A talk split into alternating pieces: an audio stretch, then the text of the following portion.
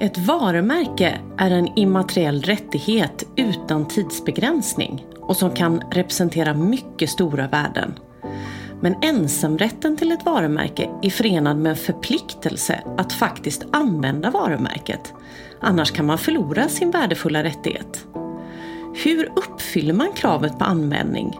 Vad är verklig och tillräcklig användning? Och hur högt ställda är beviskraven?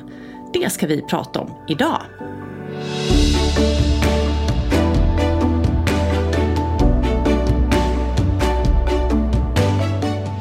Hej och välkomna till IP-kompassen. Podden för dig som är IP-ansvarig, rd chef bolagsjurist, VD eller bara är intresserad av immaterialrätt. I den här podden vill vi bjuda på nya infallsvinklar, våra egna erfarenheter och dela med oss av vår kunskap inom immaterialrättsområdet. Jag heter Anna Maria Lagerqvist Gam. Jag är advokat och arbetar som expert inom immaterialrätt på advokatfirman Vinge. Och med mig här idag har jag min kollega Sofia Ljungblad som är advokat och arbetar med bland annat varumärkesrättsliga frågor på vårt Stockholmskontor. Hej Sofia! Hej Mia! Så himla kul att ha dig här som eh, gäst i IP-kompassen idag. Tack så mycket, det känns superkul att vara här. Och man kan ju prata precis hur mycket som helst om immaterialrätt och framförallt varumärkesrätt skulle jag säga nästan. Verkligen, det håller jag helt med om. Men varumärket är ju kanske den immateriella rättighet som flest känner till. Eh, och ofta är det ju en väldigt till, viktig tillgång för de flesta företag. Den allra viktigaste tillgången hävdar vissa till och med, eller vad säger du? Ja, ett varumärkes syfte är till att kunna särskilja ett företags produkter från andras och blir ofta det konsumenterna tänker på och får en positiv mm. bild kring av kring ett företag. Eh, det är det som bär företagets identitet helt enkelt och som blir en del av företagets goodwill. Och, och jag menar om man bara ser statistik visar ju då att ett, ett företags immateriella tillgångar står idag för cirka 80% av ett företags värde. Det är ju väldigt mycket. Men en stor del av det här värdet går ju att koppla just till företagets varumärke. Jag menar, ta bara som exempel eh, varumärket Apple som i år är det högst värderade varumärket i hela världen. Och man uppskattar värdet till ja, ungefär 264 miljarder dollar. Det är otroliga värden kopplat till ett varumärke. Ja, det är ett enormt högt värde verkligen som Apple har. Och en anledning till att man kan bygga upp så stora värden i ett varumärke, att det kan bli en sån stor värdeskapande tillgång, det är att varumärkesrätt, eller varumärken då, till skillnad från andra mm. immateriella tillgångar, inte har någon form av eh, tidsbegränsning. Nej, det, det, är ju en, en enorm skillnad och en enorm styrka i skyddet på det sättet. Och man kan egentligen säga att det är som en prenumeration varumärket. Så länge man betalar förnyelse, förnyelseavgiften hos de aktuella myndigheterna i de aktuella jurisdiktionerna man har skydd så kan man behålla varumärkesregistreringen i princip så länge man vill. Mm. Men, det finns ju ett men här. Eh, även om inte den här rättighetsformen i sig är tidsbegränsad så finns det ju ett krav på att man använder varumärket. Och vad menas med det? Ja, det är så att när man söker om skydd för varumärke så måste man ange vilka varor och tjänster som man vill ha ensamrätt till. Och eh, det syftar ju till att flera olika varumärken som liknar varandra ska kunna finnas samtidigt men som används för helt olika varor och tjänster. Så att man inte då blockerar. Det finns ju en stor poäng i det helt enkelt att, att flera, alltså samma varumärke ska kunna samexistera då men med olika skyddsomfång som vi säger, alltså för olika varor och tjänster. Och eh, som del av samma tanke så har man också uppställt då ett användningskrav som mm. du var inne på. Och man vill helt enkelt inte att ett företag ska kunna blockera genom att söka alldeles för brett och då få egentligen då monopol eh, mm. för ett varumärke på samtliga, eh, för samtliga varor och tjänster som finns. Mm. Eller, eller väldigt brett då.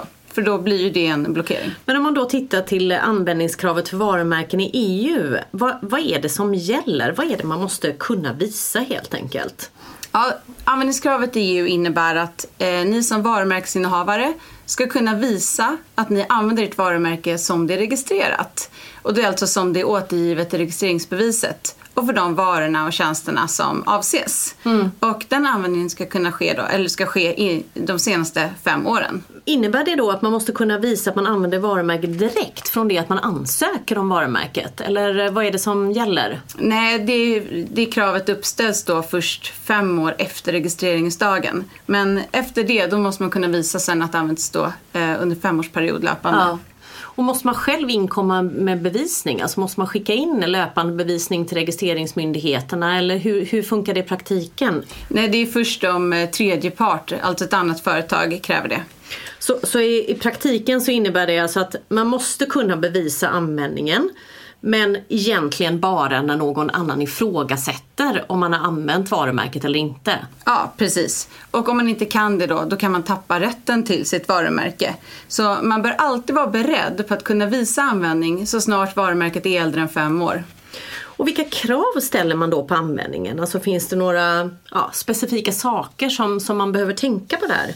Nej, inte egentligen, utan de kraven som uppställs det är att det ska skett det man kallar då för verklig användning av varumärket och att det ska skett på den relevanta marknaden som man säger. Alltså marknaden för just de varorna och tjänsterna. Men vad händer då om man inte till exempel, tänk om man inte hinner använda varumärket enligt, i, i, inom den här tidsperioden då som uppställs som ett krav? Kravet uppställs inte bara på att användning ska ha skett faktiskt tillbaka i tiden utan det kan vara då att man under den här femårsperioden har planerat för framtida användning.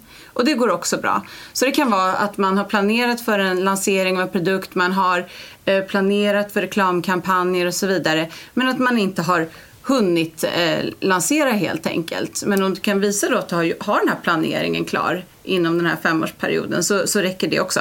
Men hur ska man då bevisa det? Eh, just det här att man har planerat det och är det några typiska branscher där man kan tänka sig att det här är mer vanligt förekommande? Ja, planeringen skulle kunna vara då reklamkampanjer att man, som, som man faktiskt har tagit fram redan ja. och beslut inom företaget som, som styrker det kanske. Vissa branscher är ju mer då präglad av mm. långa etableringstider än andra. En bransch är till exempel läkemedelsbranschen. Ja, det. det kan utan tvekan ta mer än fem år ja. innan en produkt kommer ut. Men då måste man ju då kunna styrka då att, att man har tänkt att lansera den här produkten. Mm. Och det finns ju andra branscher också som kanske är mer årstidsberoende också. Där det kan då kanske vara att man får vänta till nästa år innan man kan mm. lansera. Så att fem, fem år kan gå snabbt. Men finns det något krav på i vilken omfattning man behöver använda varumärket? Nej, egentligen inte. Man, eh, man, säger att det inte finns några då, de minimisregler som det kallas. Ja. Det, det finns inga kvantitativa krav, det finns inga krav på hur många länder eller så. Utan det är från fall till fall. Och då, ett exempel, eh, då hade, eh, då hade då juiceförpackningar till exempel sålts mm. vid ett tillfälle. Men det var så fruktansvärt många förpackningar att det räcktes som användning. Eh, ett annat exempel då hade ett företag sålt, eh, sålt produkter och kunde visa upp bara ett fåtal fakturor under en ganska lång tidsperiod. Men då var det också okej okay, för då hade tillräckligt då med eh, försäljning skett under varje faktura. Mm. Så det beror på. Och man tittar också som sagt på hur just den marknaden ser ut. Hur, hur brukar man säga, i ett importföretag så kanske man då då köper det liksom i en helt ja. i större kvantiteter till exempel. Än om man till exempel säljer eh, konsumentprodukter eh, direkt till konsumenter. Då. Ja, det kan ju verkligen vara väldigt, väldigt stor skillnad. Ja. Men nu har vi ju pratat om, om då själva kravet på användning och att det ska vara verklig användning och vad det innebär och, och så säga, vad som räknas in i det.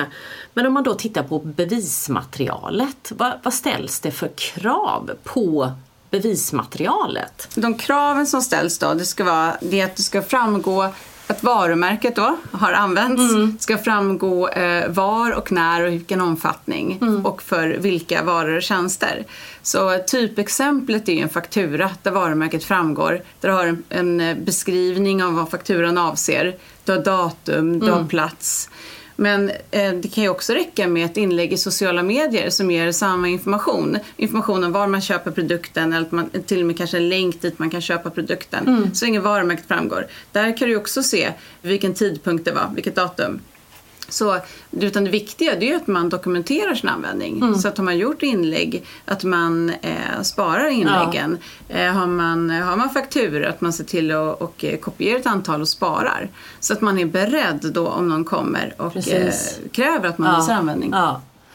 Men om man, man tänker så här beviskraven då, om man skulle hamna i en situation där, där det blir aktuellt, hur högt ställda är de egentligen?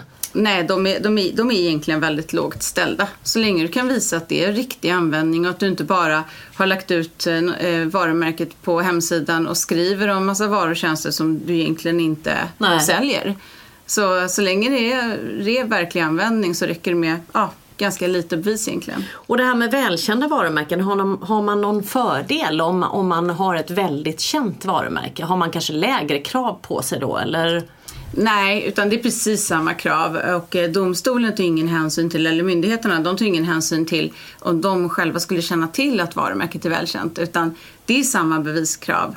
Och eh, bevis, man kan inte heller då eh, hänvisa till antaganden eller uppgifter Nej. om att det ska användas utan du måste visa att det används. Men du måste inte visa stora mängder av material Nej. på att det används. Om man då tittar så specifikt på bevismaterialet, vad är det enligt dig som man verkligen måste tänka på? Vad är det som måste framgå av bevismaterialet? Ja, det måste framgå eh, var, när och vilken omfattning och på vilket sätt varumärket används. Ja. Och eh, det här kan du göra då med direkt bevisning men även indirekt bevisning. Och vad är, vad är indirekt bevisning i det här fallet? Ja, då är det stödbevis helt enkelt. Så ja. Ett exempel med ett glassföretag som visade upp en eh, glassmeny. En sån som brukar hänga utanför glasskioskar. Och eh, den, är helt, den är odaterad. Mm. Men då tittar man på, på den relevanta marknaden för glass så brukar man inte ha daterade glassmenyer utan det är samma som år, år för år som man har.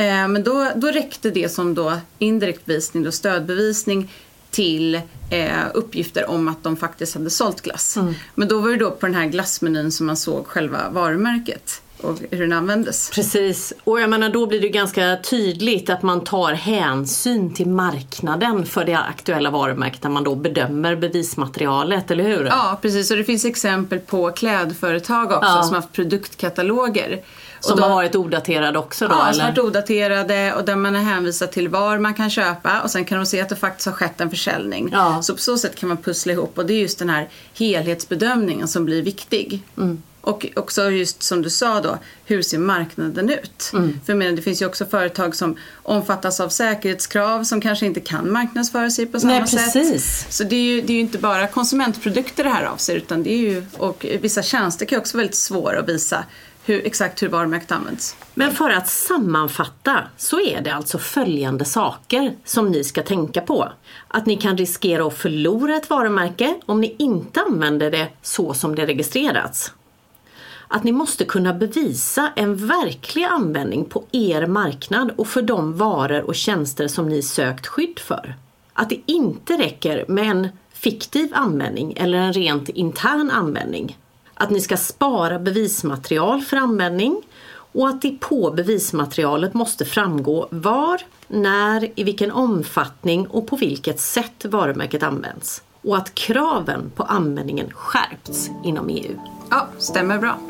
Det var allt för idag. Tack för att du lyssnade. Ta hand om er så hörs vi snart igen.